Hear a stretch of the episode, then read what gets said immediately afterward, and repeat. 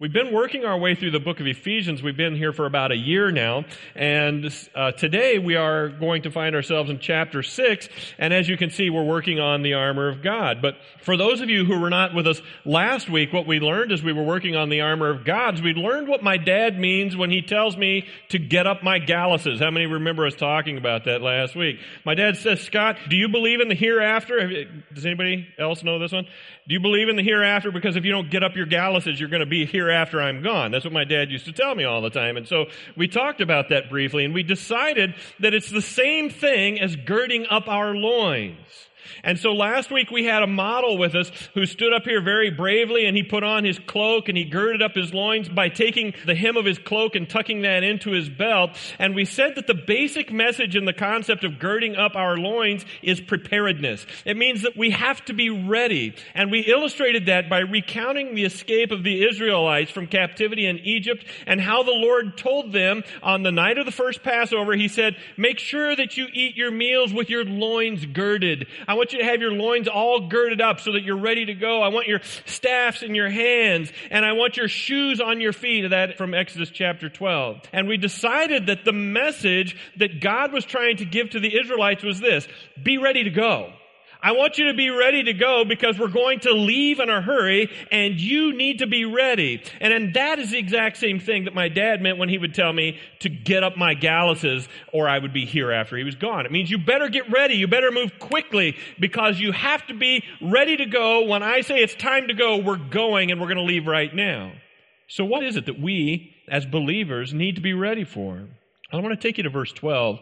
And this is what Paul says in Ephesians chapter 6 and verse 12. He says, look, we don't wrestle against flesh and blood, but against the rulers, against the authorities, against the cosmic powers of this present darkness, against the spiritual forces of evil in heavenly places. Verse 13, therefore, because of all of that truth, take up the whole armor of God that you may be able to withstand you need to be able to withstand. You see, we need to be ready for the battle or the wrestling match against spiritual darkness, against the forces of spiritual darkness. There is a spiritual battle that rages all around us and it is active all the time. The enemy of your souls, my friends, seeks to destroy you. You need to know that. He seeks, first of all, to destroy your relationship with God. And secondly, he seeks to destroy your relationships with one another.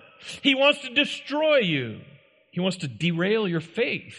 He wants to keep you from having right standing before God. That's what he wants to do. And if you are to have any hope withstanding his attack against your very souls, you need to take up the whole armor of God. That's what Ephesians chapter 6 tells us. And the very first piece of armor that you need to take up is the one we discussed last week, and that's the belt of truth.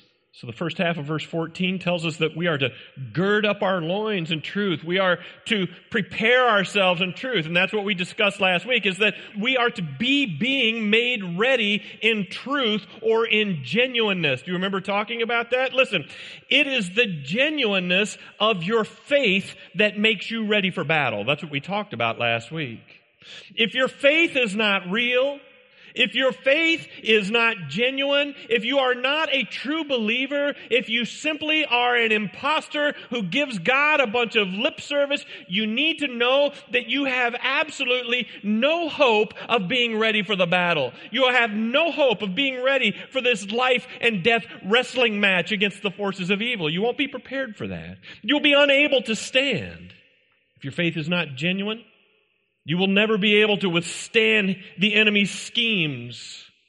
You'll never be able to withstand his attacks. In order to do that, you must be authentic because it is the authenticity of your faith that makes you ready for battle. Do you understand? If your faith is not real, you will never be ready for battle. Faith that is a fraud will not be able to withstand the test of trouble and trial and persecution. It just can't. It'll begin to question in difficult times whether God is real. It'll begin to question God's character. And it'll say, how can I serve a God who would allow this injustice or that suffering? And I want you to know that that soul, the one who questions those things, the one whose heart is not genuine before God, will fall to the crafty schemes and the attack of the enemy. That's what will happen. But if your faith is the real deal, if your faith is the genuine article, if your faith has been tested, if your faith has been proven to be genuine, then you'll be prepared for battle. Then you'll be ready to stand. You'll be prepared to put on the next piece of armor, and that's what we're going to talk about this morning.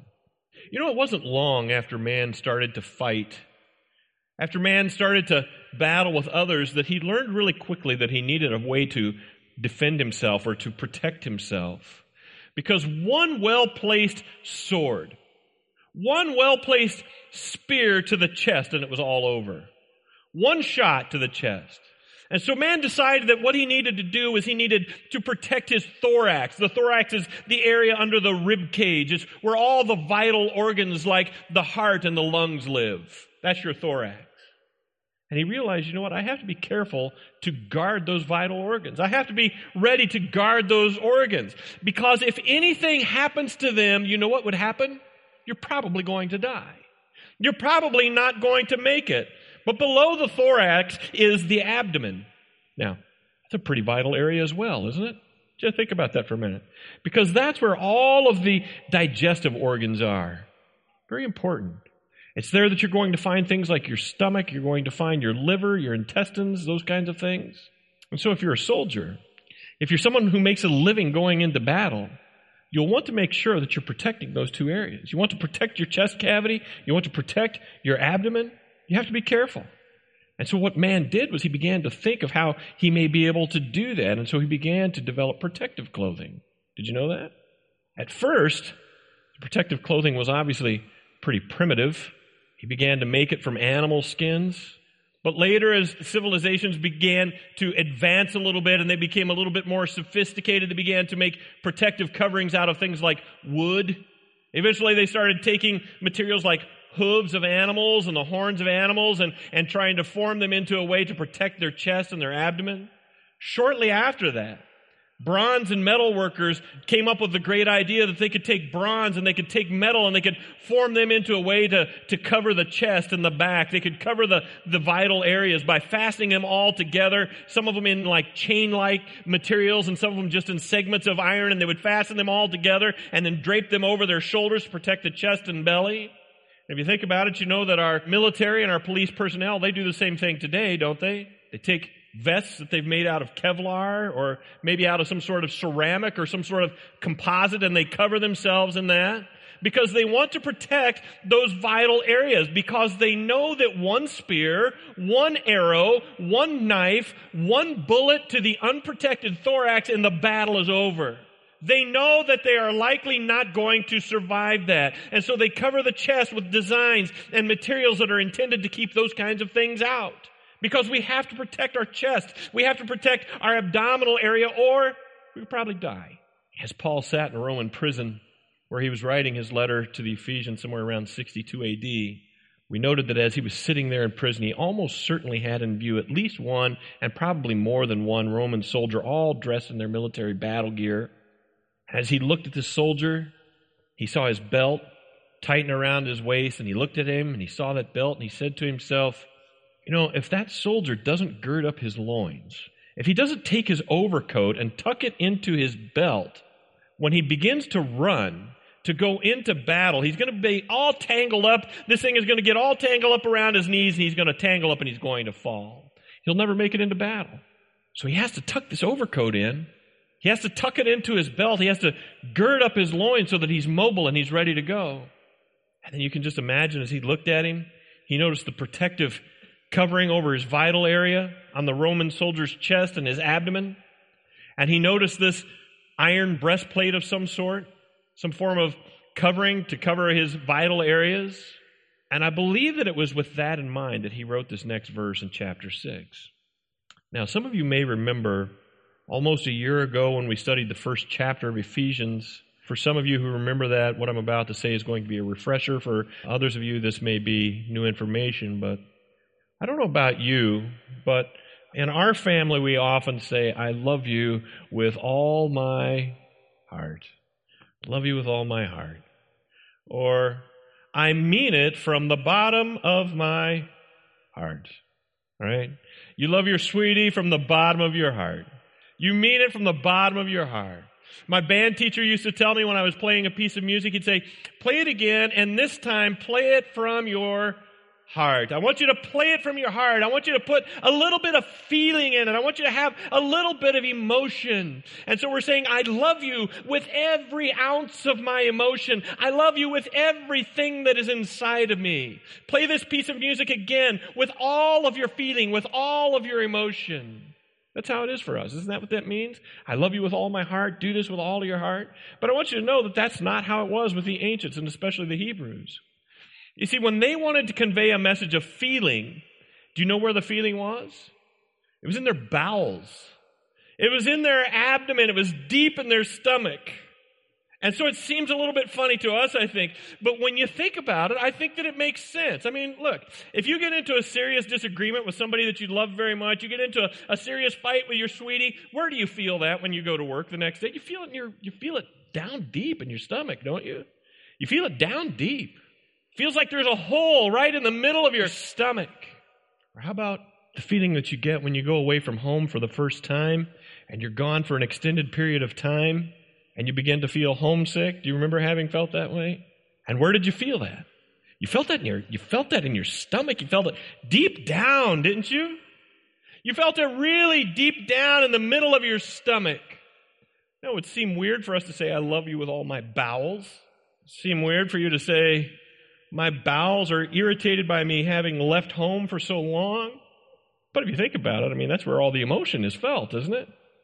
I mean, that's where the emotion is felt. And the Greek word for bowels or the, the bed of this emotion is the Greek word splanchnon. Now, there are many places where you can see splanchnon in the scripture, but I'm going to take you to 1 John chapter 3, and I want to read this to you. So follow along with me. This is what it says in 1 John 3, 17. But if anyone has the world's goods, and he sees his brother in need, and yet closes his heart or his splanchnon, his bowels against him, how does God's love abide in him? You see, that's the splanchnon. It's, it's your abdomen. So what John is saying here is, how can you claim that you have the love of God and yet see a fellow believer in need and not be so emotionally moved really far deep down in your abdomen to help him? How can you not feel that sense way down deep inside of you to help him? That's the splanchnon. That's your emotion. But there's another word that I want to introduce you to, and it's the word cardia. And this is where we get our word cardiac. But the cardia was a little bit different to the ancient Jew. And I want you to see what happens in the cardia. What does Proverb 23 say? As a man thinketh in his heart, as a man thinketh in his cardia, so is he. What is it that Jeremiah says in chapter 17? He says, What is it that is deceitful and desperately wicked? It's the heart. It's the cardia. It's deceitful and it's desperately wicked. It's the heart. It's the mind of man. It's his thinking patterns. It is the way that he thinks. It is his understanding. It's not his emotion. It's his thinking. It's his thought patterns. You remember in Luke chapter 24? After Jesus had been resurrected, there were a group of disciples who were on their way to the town of Emmaus, and these disciples had been with Jesus for three years, listening to him teach day and night. They were with him all the time, but they hadn't really gotten it. It hadn't really sunk in in their minds. They had all the information, but it really had not taken root with them. But as they walked along the road on their way to Emmaus, all of a sudden the resurrected Jesus showed up, and the Bible tells us that he began to explain the scripture to them. And I want you to see what happened in verse 32. Look at this. They said to each other, did our hearts not burn within us while we were on the road, while he opened the scriptures to us? Do you see this? Which word do you think they used for did our hearts not burn? Their cardia. It was their minds. It was their understanding that was on fire and burned within them as the truth finally hit pay dirt, as the truth finally made sense to them. It finally took root. And now it was a lot more than just information. It had made its way to their understanding and it really meant something to them. And their hearts, their minds, their understanding was burning within them.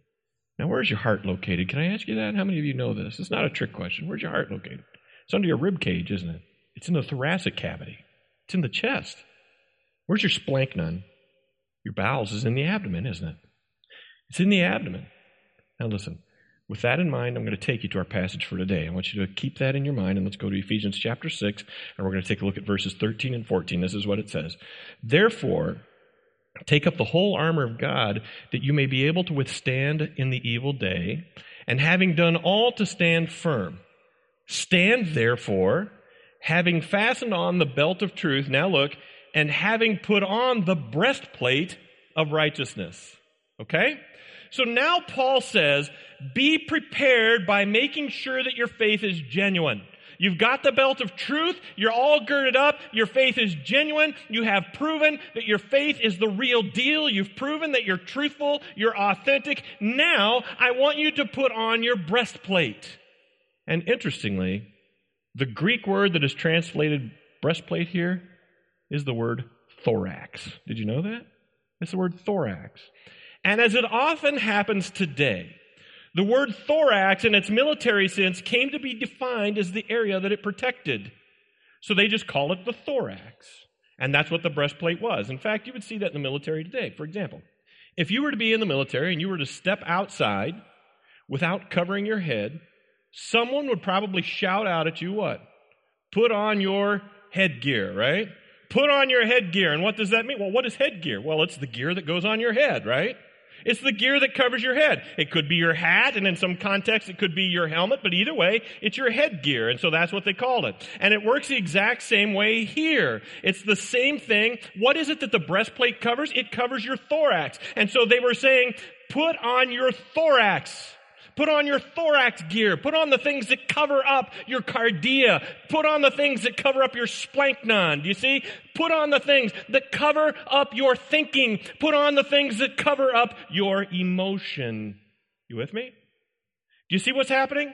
Paul says, I want you to put on the thing that is going to help cover or protect or guard your thinking. I want you to put on the things that are going to help cover up and guard and protect your emotion because one well placed arrow from the enemy to the places of your thinking and your emotion and you are done.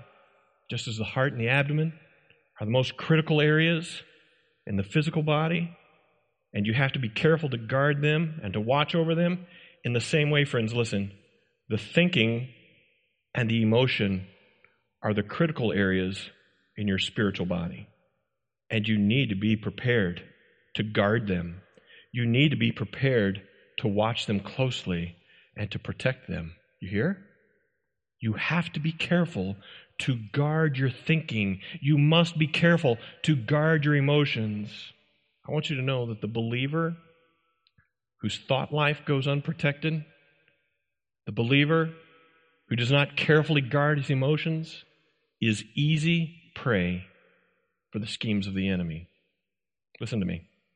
If you allow your thinking to take you to a place in your minds that you do not belong, the enemy will soon give you opportunity to sin in that area.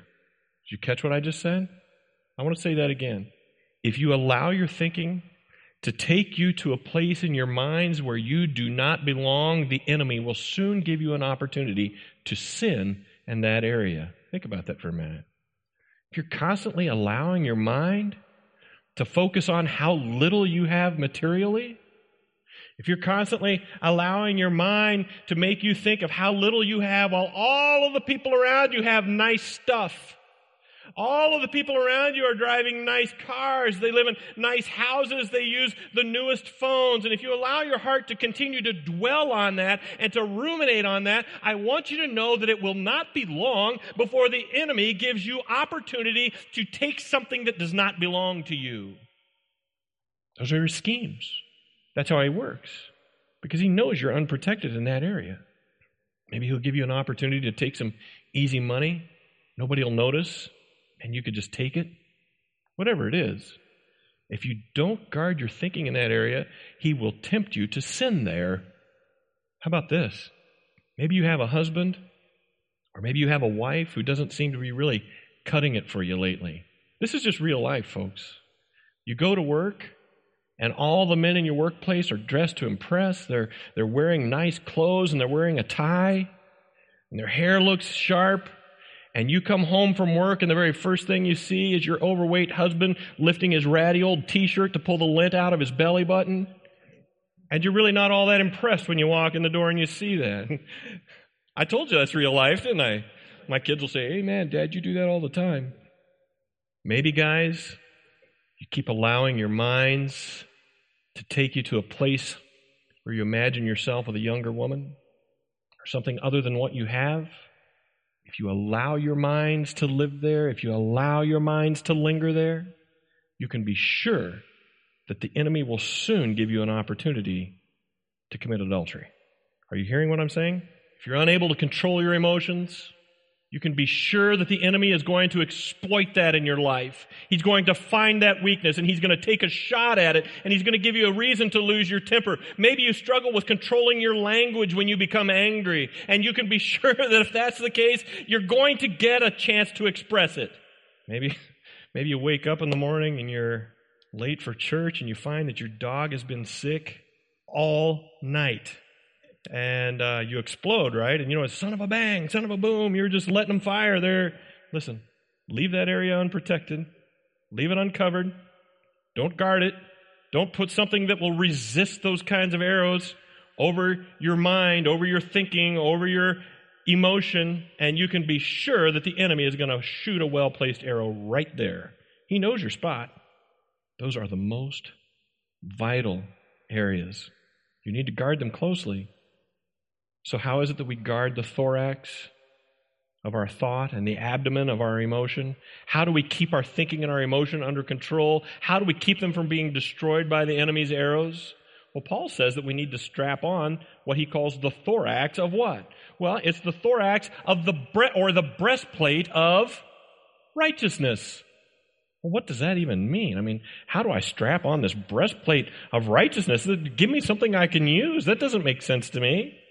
How do I guard my mind? How do I guard my emotions with righteousness? So what does he mean by that, Scott? How do I guard my thoughts or emotions with righteousness? Well, in preparing for today's message, I read some commentary by several different theologians, and MacArthur, who is one of my favorites, had a commentary that I, ju- I just thought his insight was right on with this. And this is what he says. He says that basically there are three types of righteousness. Self-righteousness, imputed righteousness, and practical righteousness. And so I'm going to just take a moment to touch on each of those this morning, if I could. Keep your eyes open. It's not as bad as it sounds, I promise, okay? It won't be as bad as it sounds. But first of all, I want to help you understand what Paul has in mind here. First of all, what you need to understand is what we mean by righteousness in general. You see, the first two forms of righteousness that we're going to mention are what we call positional righteousness. So they're positional in nature. And let me help untangle that for you a little bit. We're talking about our position before God. So if we are righteous before God, it means that our relationship with Him is right, or even better said, that we have right standing before God. You see? That's what it means to be righteous before God. That we have right standing before God. So it means that God looks at us from His judgment seat and He makes the ruling that says, I find no fault with this one. This one is right before me. I find no fault with this one. Now, in the New Testament, we see that righteousness comes from one or of two places. It comes from one of two places. The first place is self-righteousness. So what I mean here, and this is really important for us to understand, the self-righteous man is the one who says, I will have right standing before God based on my own ability to please Him. You see? I will have right standing based on my ability to please God. And so he relies on his service. He relies on his action to gain favor with God. And Satan's desire is to keep you from having right relationship with God. So he loves when someone says, I will have right standing before God based on my own actions. Do you see? He wants you to say that. This is one of his greatest tools of deceit. He is masterful at getting people to fall into this trap. We hear it all the time. I heard it just last week.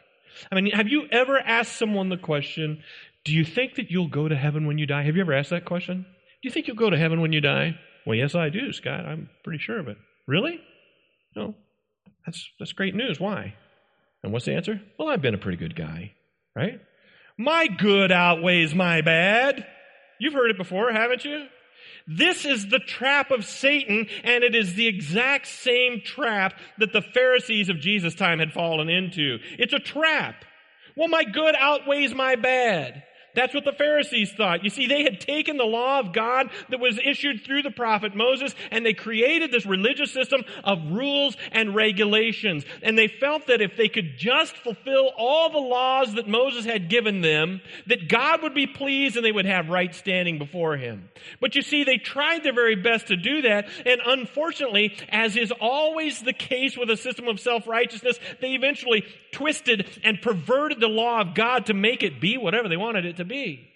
And then, when they found no fulfillment in their hearts, deep in their hearts, deep in their thinking, then what they did was they added a bunch of their own laws. And they were just out of control with the laws that they were making. Did you know that according to Jewish law, you could eat an egg that was laying on the Sabbath as long as you killed the chicken that laid it for violating the Sabbath.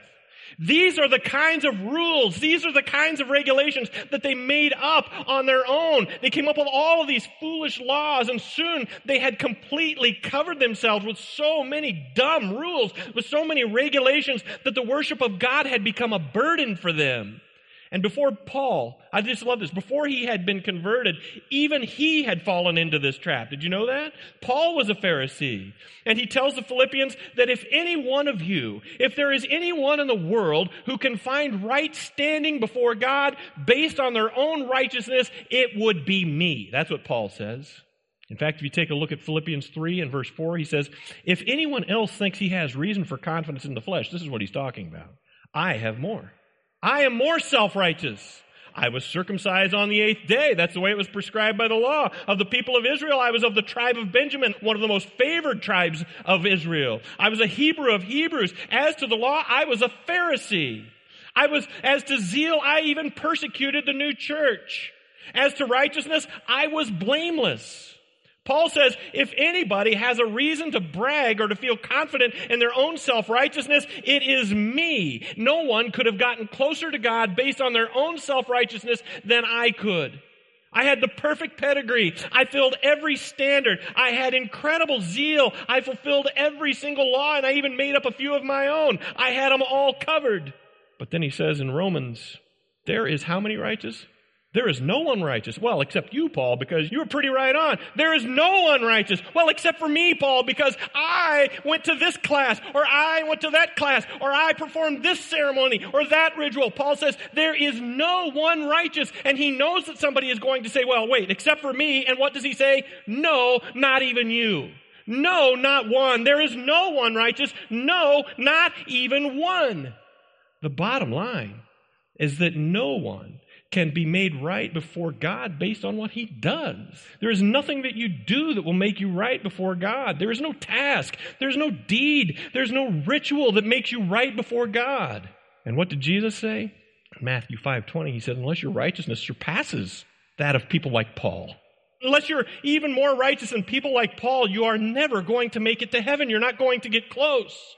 So clearly, if we try to guard our thoughts, if we try to guard our thinking, if we try to guard our emotion with the breastplate of self-righteousness, we are not going to be very well protected, are we? Do you see that? The breastplate of self-righteousness is a pretty thin defense. So the next type of righteousness is imputed righteousness. And I want to help you understand that. And to do that, I'm going to take you back to Philippians 3 where Paul has just said, if anyone could be found righteous before God based on their own works, it's me. That's what Paul has just said. And then in verse 8, this is what he says For his sake, that being Christ, for the sake of Christ, I have suffered the loss of all things, and I count them as rubbish, in order that I may gain Christ and be found in him, not having a righteousness of my own, that is self righteousness, that comes from the law and making up all my own rules, but that which comes through what?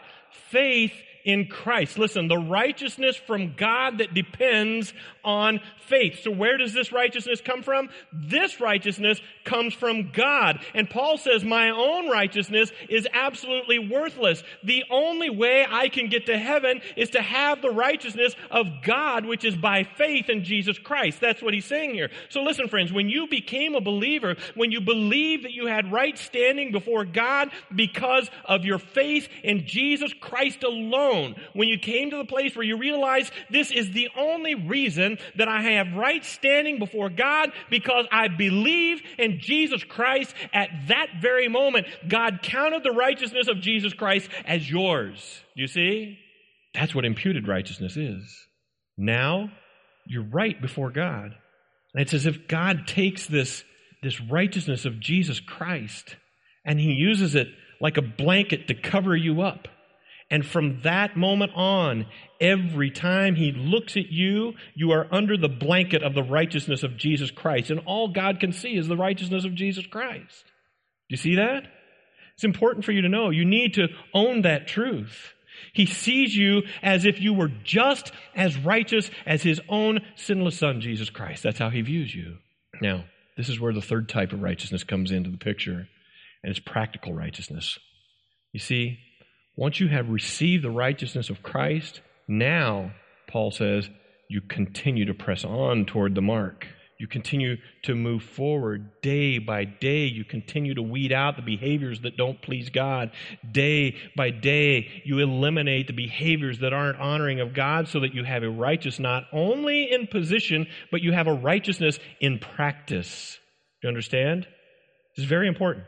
It's not enough to just have the righteousness that has been imputed to you if you don't put it on. You see? If you think of the breastplate as if, as if it were the righteousness of Jesus Christ, think of the, the righteousness of Jesus Christ as your breastplate. And think of you carrying out your righteous, godly behaviors as you actually donning the breastplate. Do you see? Now listen closely. I don't want you to get tangled up in this. If you have received the righteousness of Christ, you will begin to show it in your practice. If you have the breastplate of the righteousness of Jesus Christ, you will wear it. Did you get that? If you have the righteousness of Jesus Christ, if your position is righteous before God, your practice will follow your position. You see, if you're right before God, you'll begin to act like it. You begin to act like you're right before God. You begin to act like you have received the imputed righteousness of Jesus Christ. But you need to know you're practicing it because God already looks at you as if you are righteous. Do you understand? So, in conclusion, listen, friends, I want you to think of your breastplate like this. When you place your faith in Jesus Christ, you are righteous before God, and He gives you the breastplate. But you put the breastplate on when you begin to exercise righteous behaviors. And I want you to know that your right standing before God does not protect you from the attack of the enemy. It only makes you a greater target for them. But when you begin to weed out unrighteous habits in your life, when you begin to weed out the things that you know do not honor God as He has outlined them in Scripture, then, friends, your thinking and your emotions will be protected. Do you understand? When you begin to live out the righteousness that has been given to you, then your thinking and your emotions are protected from the attacks of the enemy. And that's what it means to put on the breastplate of righteousness. You're still going to be attacked, probably even more than ever, but now you're protected and you're going to be far less vulnerable. Father, I thank you so much for your mercy and your goodness to us. I pray, God, that you would help each person in this room this morning to guard our thoughts and our emotions I pray, Lord, that you would give to each of us the righteousness of Jesus Christ. And I pray that you would help us to grow in our faith that we can act out the righteous behavior, the righteous gift that was given to us through our faith in Jesus Christ. I pray, Lord, that you would help the practice of everyone in this room to match their position. As Paul has taught us before, now that we know who we are in Christ, I pray that you would help us to act like it. So, Lord, if there's anybody here this morning who has not placed their saving faith in you, if there's anyone here this morning who wonders if they would be able to stand during the time of attack, I pray, God, that you would give them the courage and the boldness to reach out to you even now and to ask for forgiveness, to repent of their sins, and to turn towards you. We pray these things in Jesus' name.